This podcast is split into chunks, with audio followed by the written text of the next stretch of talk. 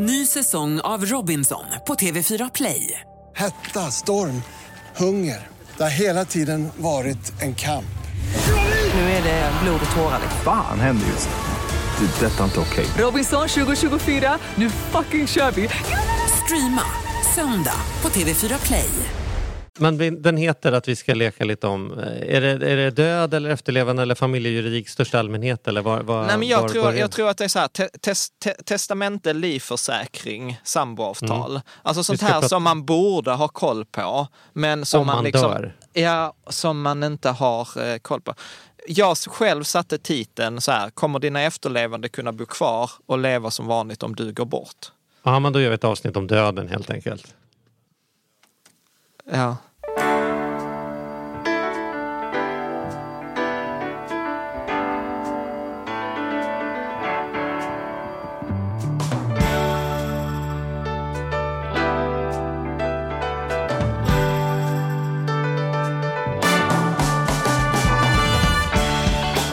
Hej hörni, välkomna! Detta är ju Ekonomi på riktigt som jag, Charlie Söderberg, gör tillsammans med Mattias Andersson.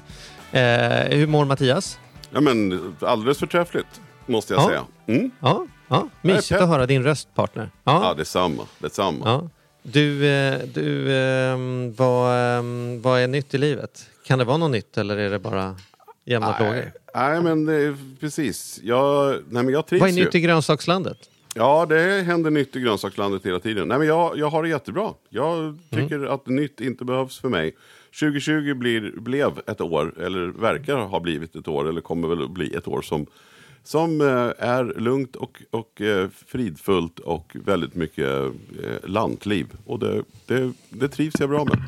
Mm. Det är ju roligt att du köpte dig en våning i stan och sen så lever du lantliv nu.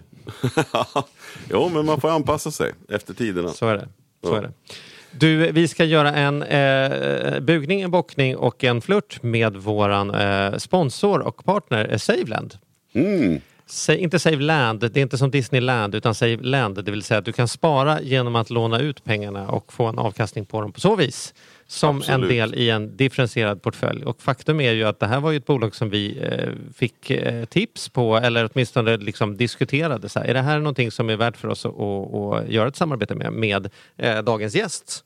Så Mm. Jan som är med oss idag är ju inte så sällan också våran sån här som vi ringer och kollar med om vi är så här, är det här bra? Hur kan man tänka här och sådana saker?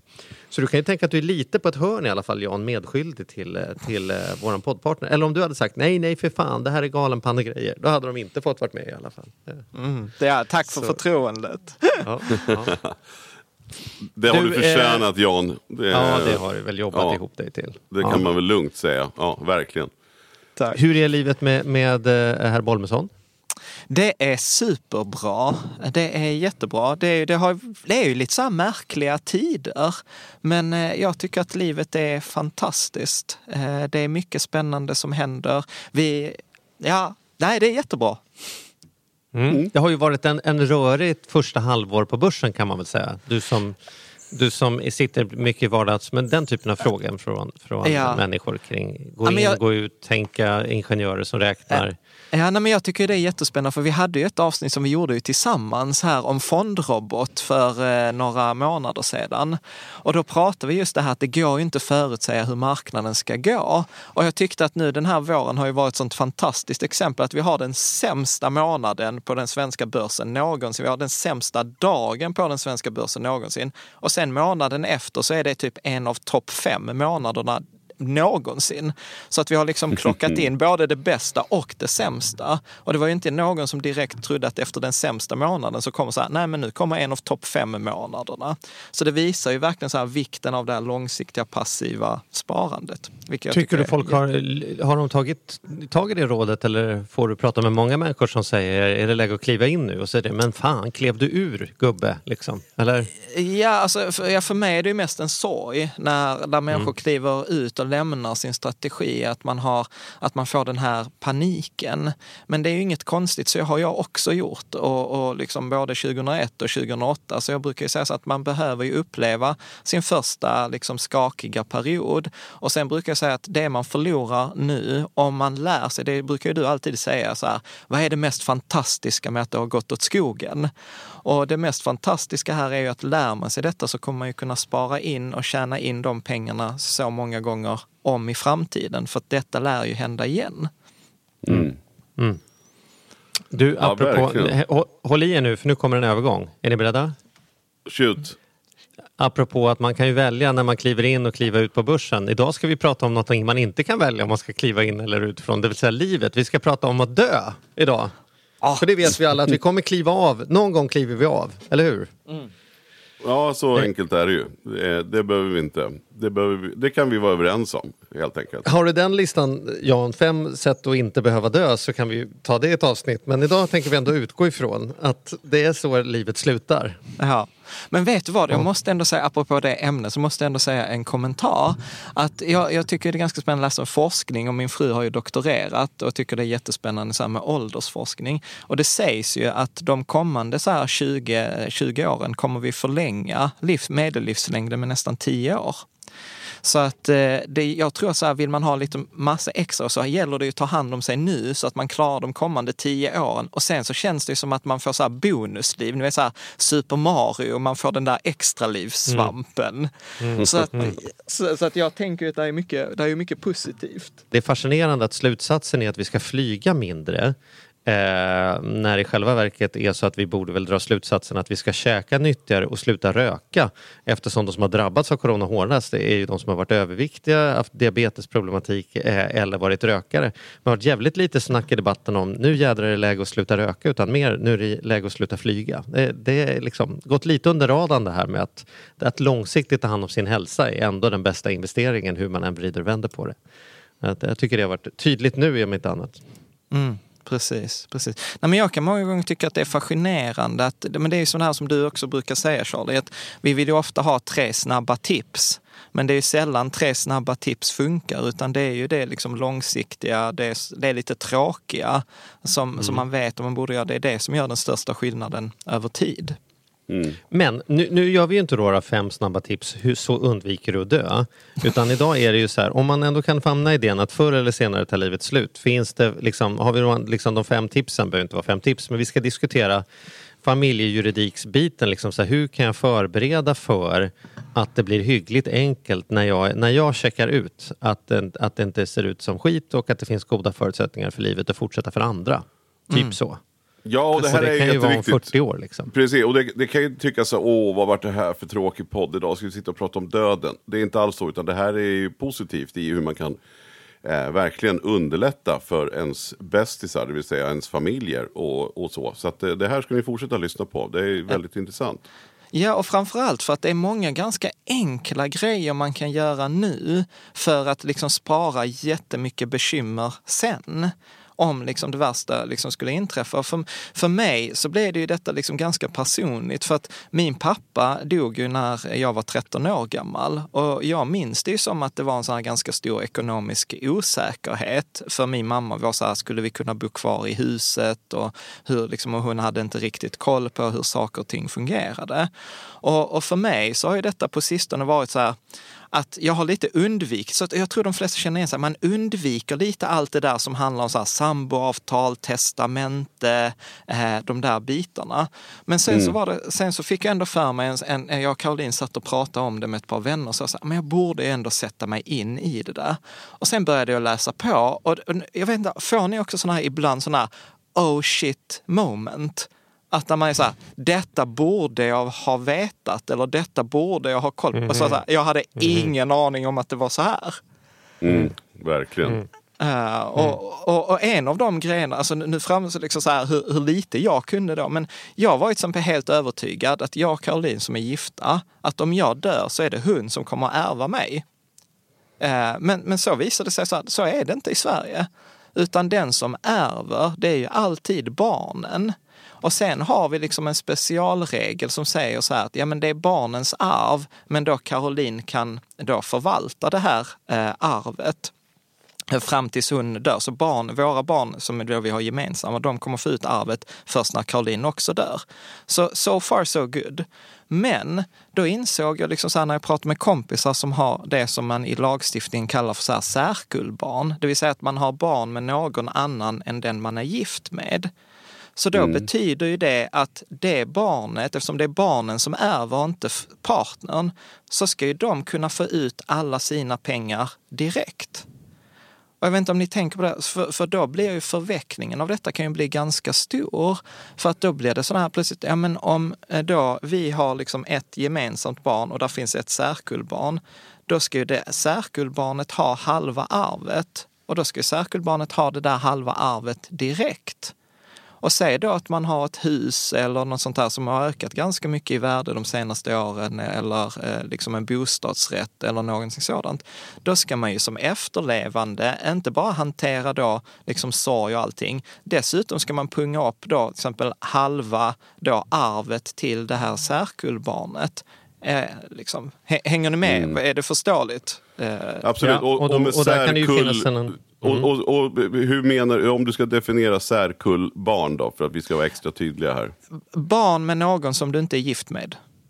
I Mm, dagsläget. Så enkelt. Barn, Ja. Biologiskt barn som du har eh, Ja. med någon som du inte är gift med. Ja, och sen var det lite sådana andra oh shit moments också. Som till exempel så att jag har ganska många kompisar som är sambus. Och, och det här med liksom i lagstiftningens mening att vara sambo i arvsfrågor, det är ju samma sak som att vara typ ensamstående. Så det vill säga så här, om man eh, då har eh, då barn, då ärver barnen. Men om man inte har, man är sambo och inte har gemensamma barn, då är det sambons föräldrar som ärver. Vilket är också så här jättespännande. Så tänk så plötsligt så är man sambus, den andra och sen så ska liksom föräldrarna ha halva lägenhetens värde. Eller liksom om det inte finns några föräldrar, då blir det liksom syskonet till partnern. Så plötsligt så kan man liksom sitta där, eh, liksom ska hantera hela den här omställningen och så ska man hantera liksom sambons föräldrar. Eh, och jag, jag vet så här, svär och svärf... Jag vet, är det svärföräldrar om man inte är gift? Det vet jag inte. Det, Det, ja, det, ja. Det spelar ingen nej, Det är det roll. inte, men vi förstår vilka du pratar om i alla fall. Ja. Nej, men, och är det någonting man vet så är det ju att det är ganska lätt att bli överens om saker när alla är friska och man mår bra med varandra. Men Ja. just i de där situationerna har jag varit med om flera gånger när det har skett dödsfall.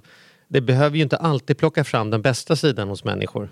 Nej. Utan man är i sorg och det pågår massa saker och folk är frustrerade och tar ut det på varandra. Så helt plötsligt så blossar det upp på den ena, den andra och den tredje släktfejden som man inte hade någon aning om.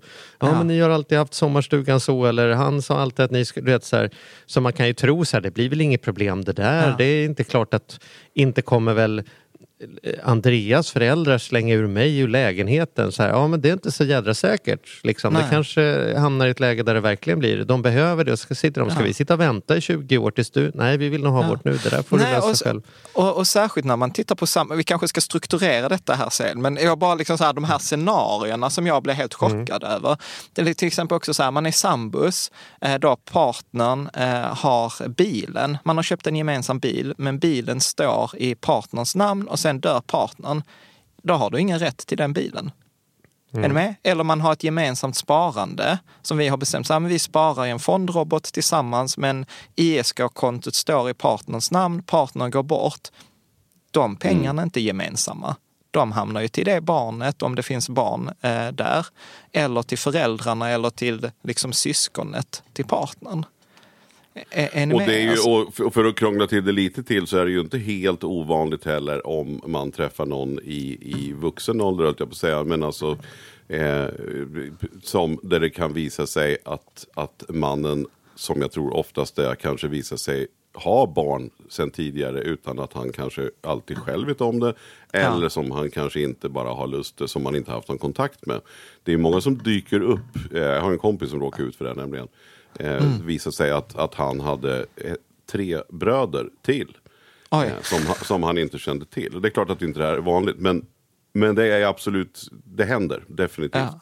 ja. Så att, så att nej men där är många sådana här, och då har vi liksom inte ens, nu har vi bara pratat om arvsfrågor. Eh, liksom, frågor. så det, och det finns ju lösningar på det. här. Men sen så är det ju sådana här saker som när jag började titta på att det som händer om, om, om man dör, så till exempel om jag skulle dö i mitt och Karolins förhållande, då kommer ju Karolin stå där med alla, alla kostnaderna.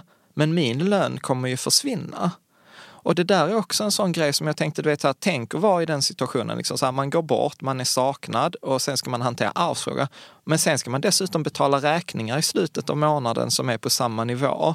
Eh, men där det saknas liksom en lön. Och, och förr i tiden, så jag vet inte om ni har hört talas om att det fanns så här änkepension. Eh, som, som man kunde få, få ut. Men då har det här skiftet, detta tycker jag är jättespännande, att det, de senaste åren så har liksom staten gjort det här skiftet att förr var det att staten tog hand om dig. Eh, Medan nu flyttar vi mer över att vi ska ta hand om oss själva, alltså det här individuella ansvaret. Så då har staten för några år sedan ändrat från att man drog ner då, en- till exempel änkepensionen till de, något som de kallar för omställningspension. Och den här omställningspensionen gäller bara typ 12 månader och är på typ 7000 kronor. Så att liksom det som innan var livsvarigt, alltså att vara så här att man kunde tills man kunde bli 65, ja det, det har man liksom helt skruvat ner. Så jag tänker så här, shit alltså om någon dör, om man inte har tänkt på de här frågorna innan, alltså det kan ju bli sån här dubbelsmäll. Och jag tycker liksom, och det är det som jag blev så, alltså det är fel ord att säga entusiastisk, men jag menar så här, det blir så, jag tänker så här, det är så viktigt att fler blir medvetna om det här. För att man kan fixa detta till exempel med en livförsäkring som kostar typ 80 kronor i månaden. En med, Och då har man helt betalt bort ett sådant eh, sådant problem. Sen är naturligtvis livförsäkring kostar ju olika beroende på belopp och hur gammal man är och sånt. Men det går liksom betala bort ett ganska stort problem. Och jag gillar ju försäkringar, det vet ju du Charlie. Där- Nej, där är vi men en livförsäkring, eh, precis, och de ska man ju försöka, och då kan man ju tänka så här, men jag är så ung. Ja, fast teckna dem, för det, det är ju också mycket mäckigare om du sen gör det i senare ålder och har kanske haft några sjukdomar på vägen och sådär, så, så dras ju kraven åt väldigt hårt eh, Ja. på försäkringssidan. Så att, så att eh, där, Och- där ska man ju också försöka alltså teckna den nu. Ja, precis. Och, och där har jag ju liksom också tänkt innan så att nej, men livförsäkring är väl bara till om, om man är så här ung, man har barnen hemma. Men om man till exempel har, bor i, i, i ett hus, alltså säg att jag och Caroline skulle vara 65 år gamla, barnen är utflugna och så har man liksom det där huset, vi, bara, vi säger 10 miljoner för då är det enkelt att räkna liksom matte på det. Eh, och sen så skulle jag då dö och sen finns det det där särkullbarnet. Är ni med? Så där finns ett särkullbarn. Så det betyder att vi är 65 år gamla, huset är obelånat, barnen är utflugna och där finns då ett särkullbarn. Det betyder att om jag dör, då ska det här särkullbarnet då ha eh, 2,5 miljon. Hälften av huset äger ju Caroline, så de är ju inte med i arvsskiftet. Och har, vi då två, har jag två, ett särkullbarn och ett gemensamt barn så ska ju de dela på min del. Så det betyder att då ska ju det barnet ha 2,5 miljon. Och då tänker jag så här, lycka till för Caroline att försöka få ut 2,5 miljon när man är 65 år gammal utan att sälja huset. Ni Ja, det, går Alltså, ju inte. det går ju generellt inte. Nej, och, därför, och det var därför jag insåg så här, gud, alla liksom så här, har man livförsäkring, eller förlåt, har man särkullbarn, alltså då måste man ha en livförsäkring. Alltså jag för mig, det är så här, någon borde säga att det är obligatoriskt. Har du särkullbarn, livförsäkring, det måste du ha så att liksom, du kan hantera det. Och gärna också ett testamente. Och, och ja, Men, det, men kan du berätta lite, du kan väl berätta också lite grann, vad, vad innebär den här livförsäkringen? Om, om, om du då hade en livförsäkring och sen så, Så- hände så- samma så precis. scenario. Ja, så att vi, vi har det här scenariot som att jag och Caroline har ett gemensamt barn och sen har jag ett särkullbarn. Så det, det är liksom eh, setupen. Så om jag dör, då, ska ju, då ärver ju mina barn mig. Du menar, så, du menar när du dör Jan? Ja, precis. Så när jag dör... Inte om, inte Nej, om, precis. när. Nej, precis. Så när jag dör så ärver ju mina två barn allt efter mig. Är ni med? Vi har huset gemensamt så att de kan ju inte ärva Karolins del ju såklart. Så att det är bara f- hälften av de 10 miljonerna, 5 miljoner. Sen är det två barn, så då ärver de 2,5 miljoner var. Eh, hänger, ni med- hänger ni med? Ja. Bra. Vårt gemensamma barn, mitt och Karolins, det barnet kommer inte få ut sina 2,5 miljon förrän efter Caroline dör. Så det arvet är på paus. Så gemensamma barn när man är gift, barnen får vänta på sin arvsrätt. Okej? Okay? Så det är inte ett problem. Men särkullbarnet har rätt att få pengarna direkt. Och i en sådan scenario, då vill man ju ha eh, att vet man att man har ett särkullbarn, man vet att huset är värt 10 miljoner, det ska ärva 2,5. Ja, då vill du ju ha en livförsäkring på 2,5 miljon så att då Caroline kan bo kvar i det där huset och kunna betala särkullbarnet de där 2,5 miljonerna. Exakt. Hänger du med? Man kan, man, och dessutom måste man tänka sig, är det ett barn som är, som är minderårigt, då är det ju det barnets andra förälder då. Mm. Som i praktiken ska fatta de här besluten. Och det är ju, är ju verkligen inte någon som, som... Den lär ju vilja få ut de pengarna för att om jag vore då, då ja, om jag vore partner till dig då, Jan, sen tidigare, så att det är mitt särkullebarn, då skulle jag tänka så här, ska Caroline sitta kvar och äta upp åka på semestrar för de pengarna. Ja. Det kanske inte är några pengar kvar sen. Kanske hon passar på att göra av med allihopa så, så blir det inga pengar till, till, till mitt barn här. Nej tack, då vill jag nog ha mina 2,5 miljoner nu som jag kan förvalta till, åt mitt barn här och se till att det barnet verkligen kan få en lägenhet när det flyttar hemifrån. Exakt. Och så vidare, va? Exakt. Så att det där är ju liksom superviktigt. Och, sen, och detta, nu har vi pratat om hus, liksom, men det gäller ju såklart allt man äger. Ännu viktigare är detta för de som till exempel har företag tillsammans med, med en partner. För du vet, då kan ju liksom, eh, när jag dör, ja då ärver ju särkullbarnet hälften av mina aktier. Hänger med? Mm. Så, mm. så att där är det också viktigt att till exempel ha en livförsäkring så att man kan köpa ut det här andra barnet. Så att det är ju det som jag menar, så livförsäkringen är ju en summa som betalas ut när man dör. Och detta tänker jag, kan man ju då ringa till Skandia och säga så här, okej, okay, så om jag dör så behövs det betalas ut en och en halv miljon. Och så kommer de säga så här, perfekt, du är 40 år gammal, det kommer att kosta 80 kronor i månaden. Eller så kommer de säga så här, du är 50 år gammal, det kommer att kosta 300 kronor i månaden. Men är det stor skillnad på vad man, alltså, i livförsäkringen vad man kommer på fram till för belopp? Är det så att jag borde snåla och säga så här, sätt den på en miljon för att lösa det själv. Eller kan jag säga så här, sätt den lika gärna på tre. Det blir ju ingen skillnad Nå, i månadsbetalningen alls. Nå, är det lite så, hemförsäkringen är ju lite så, det är bättre att sätta lösenordet ja. lite mer än lite mindre ja. för det slår ändå inte. Liksom. När man är ung så är, alltså min upplevelse är fram tills man är 49 så är livförsäkring typ, alltså det kostar nästan ingenting. Alltså det är under en tusenlapp om året. Mm. Eh, sen när man blir över 50 och när man är över 60, då börjar det bli dyrt. Så därefter får man ju kolla eh, på, på det där. Eh, vilken mm. som, hur mycket man behöver. För då har man kanske också ackumulerat en större summa så att det finns pengar och, och betala, betala ut. Sen, Men du, gäller en livförsäkring hela livet? Nej, de, det är lite olika villkor. Eh, att till exempel, vissa gäller fram tills man är 65, andra gäller tills man är 75, andra gäller tills de är 80. Så det får man kolla med försäkringsbolaget. Så det är lite, de flesta, de flesta för, eh, försäkringsbolag har en livförsäkring så att det är bara att man ringer och frågar vad det, vad det kostar. Mm. Mm. Precis. Och, och, jämför som alltid då. Du behöver kanske inte säga det här laget för er som har lyssnat Nej. på vår podd. Men det finns ju verkligen olika produkter, så kolla upp Ja. Ring, men ring vet du vad Mattias? Här måste jag, förlåt, jag får göra ett litet sidospår här och ni kanske får, får klippa bort det här. Men när jag hade gjort det här, eh, pratat om det här på, på Riket Sammans så var det så här, jag måste ju liksom kolla upp de där livförsäkringarna. Och grejen är, det finns ingen som har gjort en jämförelse av livförsäkringar. Och då tänkte jag så här, ja men då borde jag ju göra en sådant. Jag har hållit på en månad.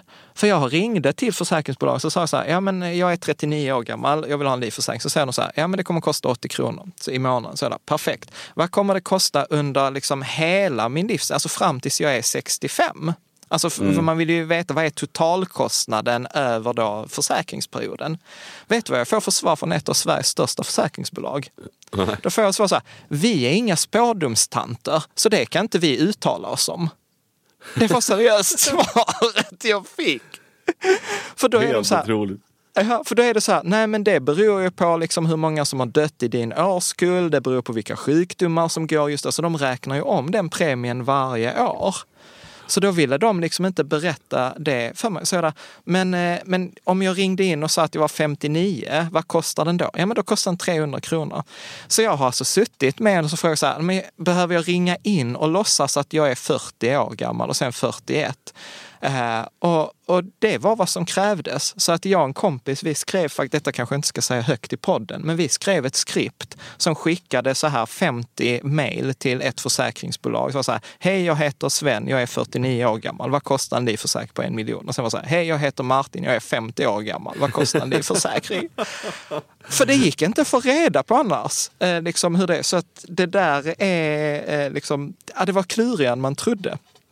Så jag brukar Ja, säga så här, kom, Ja, så jag brukar säga så här, kolla de stora försäkringsbolagen och det skiljer inte så mycket. Jag tror när vi kollade på totalsummorna så var det inte jättestor skillnad mellan de här Skandia, Folksam, Länsförsäkringar. Alltså det skilde typ tre, alltså under 10 kronor per månad om man var under 50. Nej men precis, och det är väl ungefär samma. Sen är det ju också så att bankerna har ju också sina egna, ofta har ju alla, eller de allra flesta bankerna har ju sina, sina försäkringsbolag i, inom banken.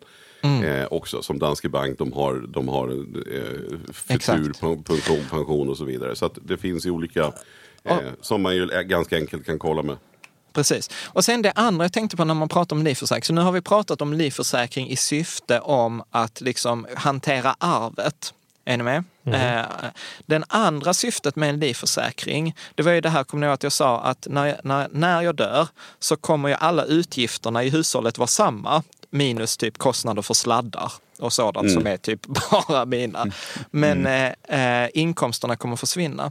Så där är det också ganska bra att räkna på en, liksom, okej, så om min lön är eh, då, säg 20 000 i månaden eh, efter skatt, då är det 240 000 per år och så multiplicerar det med fyra så är det en, eh, en miljon. Okej, så om vi har en miljon extra i livförsäkring så motsvarar det som fyra årslöner. Med, så då kan man också säga att man tecknar då en miljon för att lösa ut särkullbarnet och sen tecknar man kanske en miljon extra för att ge partnern en omställningstid. Exakt. Häng- Hänger med? Och det är många gånger bättre att teckna en livförsäkring där man får ut pengarna än teckna de här bolåneskydden som många banker erbjuder. Jag tänkte på det när du sa det. För bolåneskyddet täcker ju bara själva lånet. Alltså då är det knutet till lånet man har på huset. Och det är kanske inte det som är den mest effektiva användningen av pengar. Så att då är det bättre att man har en livförsäkring där man får ut pengarna i kontanter så att då Caroline kan själv liksom styra vad pengarna ska gå till. än För, att förklara banken... bolåneskyddet ifall man inte förstår bolån, om man kanske inte har fått eller Ja. läst på om man har det eller inte. Ja, nej, men bolåneskydd det är en livförsäkring, men där pengarna är direkt skrivna så, för att lösa lånet. Så om jag dör så ska ju mitt lån, mitt lån försvinner ju inte. Så mitt lån ska ju lösas. Och då är det en livförsäkring som täcker ett bolån.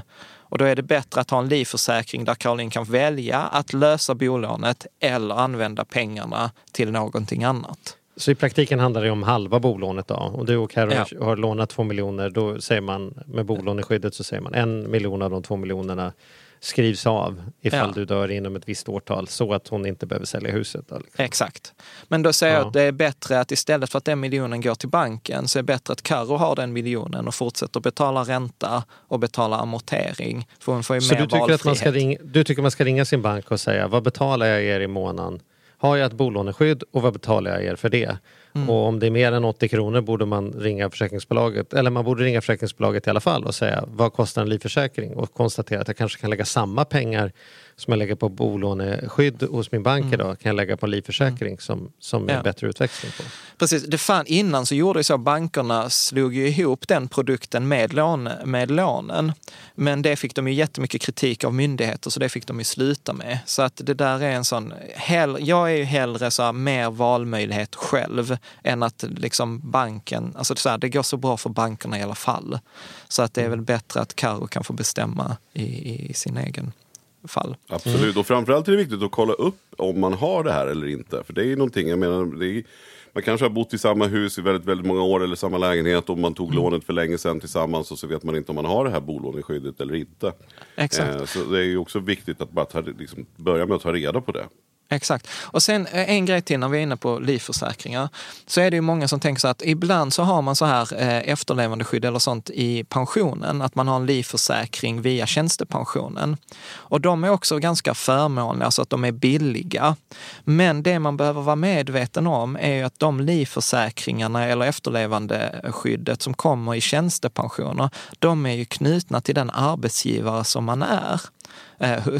Så det vill säga till exempel nu, om jag i januari jobbade på Volvo och hade liksom jättebra kollektivavtal med tjänstepension och omställnings, alltså hela det här försäkringsskyddet. Blir jag sen varslad och uppsagd, då försvinner ju hela det skyddet. Hänger ni med? Och det är också en sån grej som jag inte tror att någon tänker så här, nej men detta fixade jag för flera år sedan. Men så kanske man inte tänker på, ja men det var ju när jag var hos den arbetsgivaren och har jag nu bytt arbetsgivare så är det inte säkert att jag har samma skydd som jag hade innan. Och det är därför jag också tycker att det är bättre att man liksom separerar liksom det skyddet från arbetsgivaren så att även om jag blir uppsagd så har jag mitt, mitt livförsäkring privat hos liksom något av de här stora försäkringsbolagen. Mm. Eh, Så att det också var en sån här fallgrop som jag såg eh, eh, liksom hade hänt. Folk var så men jag hade ju den försäkringen. Ja, men det var när du jobbade på Saab. Liksom, det har du inte här på Volvo. Eh, Hör du, du var ju inne här på arv och, och testamente och liksom Ja. sambo och gift och sådana saker. Ska Mm. vi komma fram med någon konklusion i någon typ av råd där då? Hur, har du någon, Nej, vad- tänker- Har din research gett i... Ja, nej men jag tänker så här, te, alltså testamente är ju också, alltså med testamente så kan man egentligen styra väldigt mycket. Man kan till exempel, jag och Caroline håller på att göra om vårt testamente nu efter, efter det här, där vi till exempel säger att om vi båda dör så vill vi inte att våra barn ska få alla våra tillgångar när de är 18, utan då ska det styras till exempel att de ska ha en förvaltare och sen ska de få det när de är 25 eller om de ska köpa ett hus. Eh, så en sån grej kan man styra i testamente. Sen kan man med ett testamente, man kan aldrig göra i Sverige barn eh, då arvslösa. Eh, utan, utan som barn har man väldigt, väldigt starkt skydd. Eh, men Är däremot... inte det konstigt? Förlåt, bara, är inte Ja. det konstigt? Jag vet inte, jag tyckte det var ganska gemytligt. Ja, men- Eller berätta hur du tänker. Nej, men jag tycker så här, jag, jag, har ingen, jag har inget intresse av att mina barn, eh, liksom, att min, son inte ska få några pengar. Men det är lite konstigt att jag inte har någon rätt att bestämma det om mina pengar. Jag kan förstå om vi lever i något gammalt bondesamhälle när det är så, så här, om inte sonen får ärva gården har han ingen försörjning. Men idag kommer, alltså högst troligen kommer jag dö när jag är 85 bast, min son kommer vara över 50 år, ha ett fungerande liv. Och att då jag inte har någon juridisk möjlighet att göra någonting annat än att ge honom minst hälften är ju lite så här han får alltihopa, det är inte det. Det är bara lite konstigt att jag faktiskt inte har en valmöjlighet utan att staten har Ja. bestämt att hälften ska gå till en 50-årig snubbe som bor där borta och uppenbarligen redan har löst sin ekonomi. Det borde ju jag kunna få välja om jag vill säga. Jag ville 100% till Ja. Mattias Andersson för han har alltid varit en hedersknyffel Ja. och min son har, slog mig varenda morgon. Liksom. Nej, men det kan jag inte ens välja. Det kan inte ens välja. Det, det, och det, jag förstår att detta är ingen hjärtefråga för någon politiker uppenbarligen för att man har ändrat den här regeln. Men det bara, det bara irriterar mig att, att, att vi har regler som är som så här. Varför ska inte en vanlig människa få själv välja vad ens pengar ska gå till? Liksom? Ja, Det- precis. Nej, men så Mm. att, så att jag, jag brukar, brukar då säga att ja, men, så det kan man göra med testamente. Sen kan man i, alltså det var ju någon läsare som skrev till mig så här, nej men vi gjorde så här, jag är ett särkullbarn och med min pappa så gjorde vi en överenskommelse i testamentet som var så här, för att man kan ta bort halva barnets arv. Alltså vi har något som heter då arvslott, det är det som då barnet ska ärva. Och barnet har alltid laglig rätt till halva det man ska ärva. Det är det som kallas för laglott. Och då sa de så här, ja men om, om vi är tillbaka på det där exemplet som vi hade innan, så kan man till särkullbarnet säga så här, vet du vad, om du ska ha ut de där 2,5 miljonerna direkt, då kommer jag via testamente styra så det bara blir 1,5, 1,25 miljoner. En med? Så den kan man plocka bort och så säga så här, det ska Caroline behålla. Men då kan man säga så här, om du kan tänka dig vänta på den andra hälften tills Caroline också har dött och huset säljs i, i, i liksom det dödsboet, då får du ut den andra hälften. En med så man kan skapa liksom en morot i det här testamentet att inte särkullbarnen ska ha ut hela sitt arv direkt utan att de kan få mer om de väntar på det.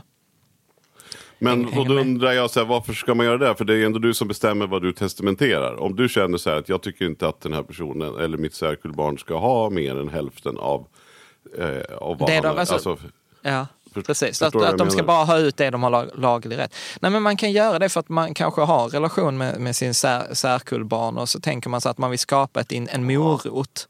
Så kan jag ju Rimligast tänka. är väl att tro, högst troligen Mattias, så skulle man väl ändå känna om jag har två barn att jag vill ge de barnen lika mycket oavsett vem som råkar vara mamman till barnen. Och då är det väl schysst att säga så här, det är klart du ska lika mycket men du får vänta precis som den andra får vänta. Och om du inte kan tänka dig att vänta, då, då får du nöja dig med hälften.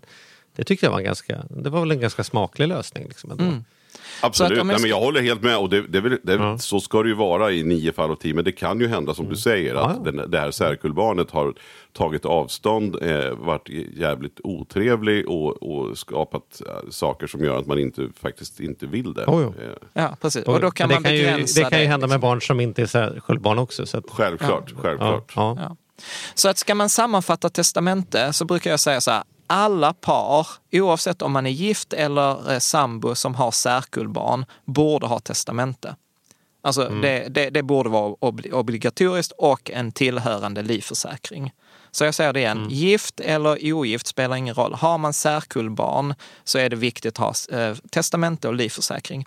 Är man sambus så bör man också skriva testamente som ger då den andra då fri förfoganderätt så att man inte får in föräldrarna eller någon annan som plötsligt ska ta det där eh, lägenheten eller det huset eh, som man har. Så att då- där är det jätteviktigt. Och, och för sambos så är det också superviktigt att man gör ett samboavtal. Och ett samboavtal behöver egentligen inte vara mer komplicerat än att det är en lista i Excel där man skriver så här, de här grejerna äger vi gemensamt eh, och sen så skriver man på det med dagens datum. Mer så att man reglerat det där gemensamma ISK-kontot, att det finns ett papper som säger att det, det var gemensamt även om det stod i den andra personens eh, eh, namn. Eh, och, och sen det sista, detta är kanske ett ganska lite specialfall. Om man inte har några arvingar, det vill säga man har inga barn, man har ingen partner, man har liksom inga föräldrar eller liksom syskon eh, i livet, då vill man också skriva testamente för annars tillfaller pengarna till staten. Eller den här statliga, vad heter det, arvsfonden. Som i och för sig är trevlig och ger så här stiftelse och välgörande ändamål. Men då kanske man vill ge det till, till en annan organisation eller någon annan. Till en podd till exempel, då är det Charlie och Mattias at gmail.com. Nej jag skojar. Nej men precis. Eh, Ja. Hörde du, har du gjort din läxa Jan? Eh, eh, finns det en perm eller eh, någonting sånt Ja. om du skulle försvinna där man kan se vad är det egentligen eh, som du äger och var och vad är det för grejer? Eh, eller, för det är ju också sån här Ja. grej Det som... finns, det finns, jag fick tips eh, av, eh, av en läsare som var så att det finns något som heter eh, livsarkivet.se. Och livsarkivet.se det är gratistjänst som är gjord av Svenska begravningsbyråers förbund. Eh, och det är roligt, det finns intresseorganisationer för allt. Eh, Och då har de gjort en, det är en hemsida man loggar in på eh, där man kan då fylla i alla sådana här frågor. Eh, eh, då, vilka försäkringar har du? Eh, hur vill du ha din begravning? Vad är det som är viktigt? Hur är det med organregister? Alltså allt, allt sådant som någon annan kommer behöva veta som man typ aldrig pratar om. Eh, så att, och, och det blir det också att om man dör, så om jag förstod det rätt, så håller de koll på de där grejerna. Eh, Så att det, vi själva har faktiskt eh, börjat fylla i den. Det är inte, vi försöker göra till en grej att så här, vi dricker ett glas rött vin och gör det tillsammans. För att det är liksom så här, det kommer inte ett naturligt tillfälle bara så här, hmm, idag är det måndag, då är det dags att fylla i livsarkivet.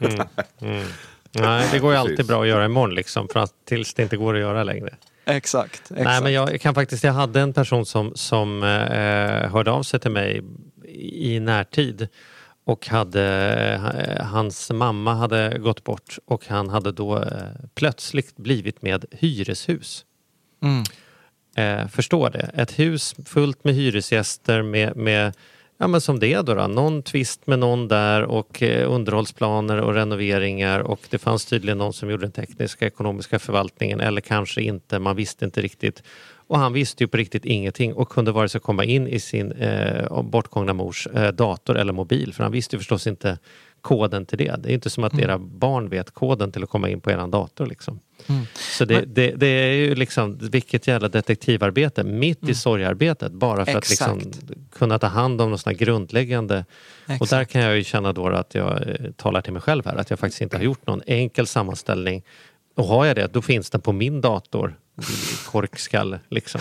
Precis. Nej, och, men det där, där, där precis, är, och, det, och där kan jag bara, vill jag bara lägga till det. Jag fick äran att vara programledare för Karlavagnen som gästinhoppare. Eh, så, och då tog jag faktiskt ett av de ämnena jag valde eh, som folk ringde in om var om vi skulle ha en digital kyrkogård eller inte. Och det vill säga Eh, sk- ska man ha en, en plats, eh, men kanske snarare hur vill man göra med sina sociala medier? Eh, ska de ligga öppna? Ska de finnas kvar där så att folk kan minnas, vill minnas, vill titta? Eller vill man inte det? Och det är också sånt som är jätteviktigt att tala om för anhöriga, till exempel via Livsarkivet. Då. Hur, hur vill jag ha det? Ska min Facebook-sida finnas kvar som folk ska kunna gå in och kommentera på eller inte? Eh, eller vill man att det ska tas bort? Eller eh, ja, om inte annat koderna. Exakt. liksom. Eh, Och det är så. precis, det är den typen av eh, frågor som, som man skriver i sånt här livsarkiv.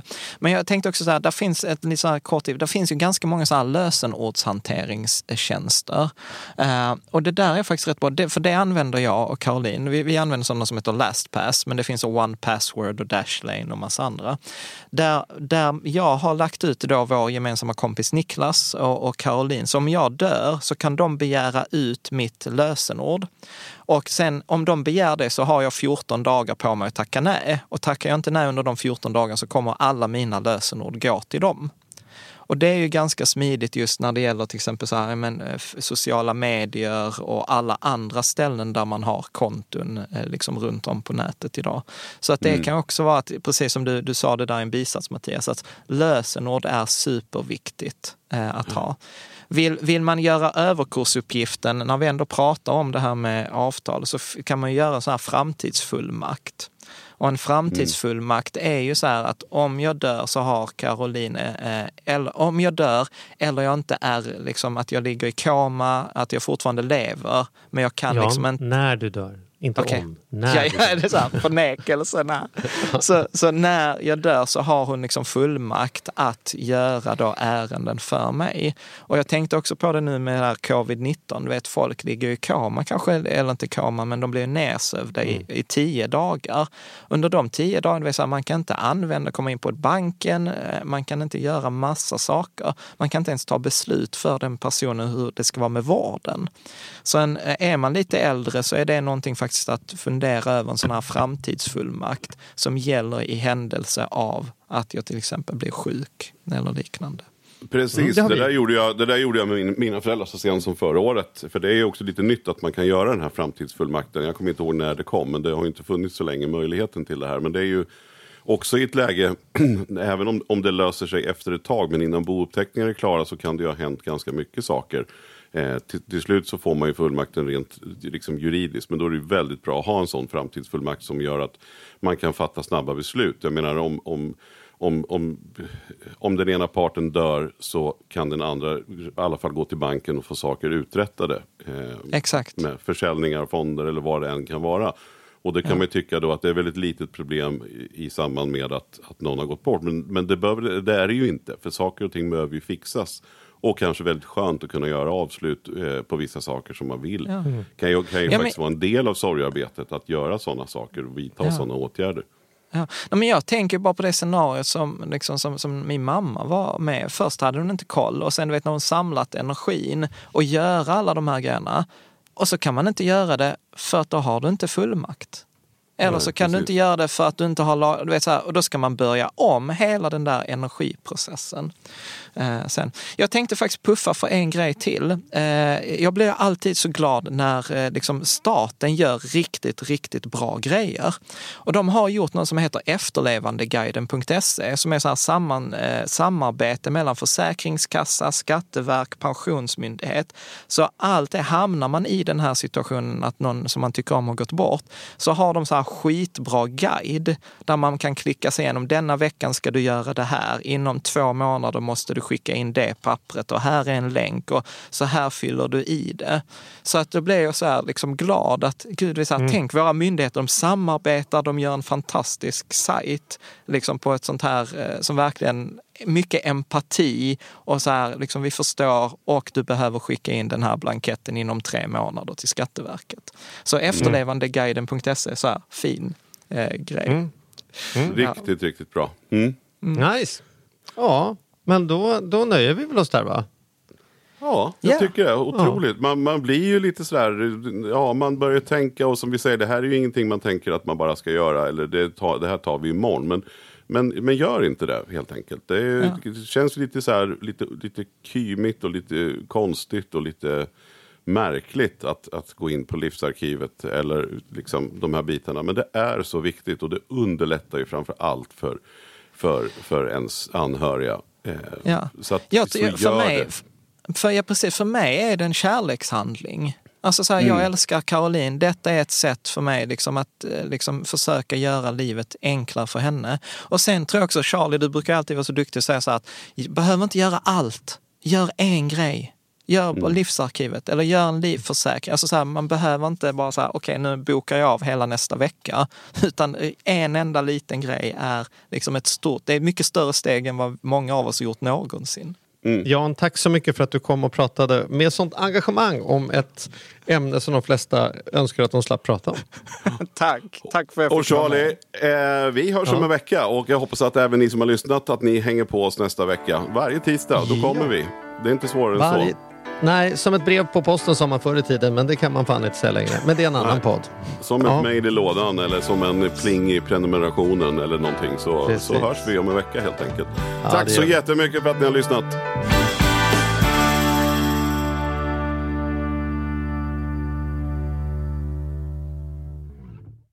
Ny säsong av Robinson på TV4 Play. Hetta, storm, hunger. Det har hela tiden varit en kamp. Nu är det blod och tårar. Fan händer just nu. Det. är Detta är inte okej. Robinson 2024, nu fucking kör vi! Streama söndag på TV4 Play.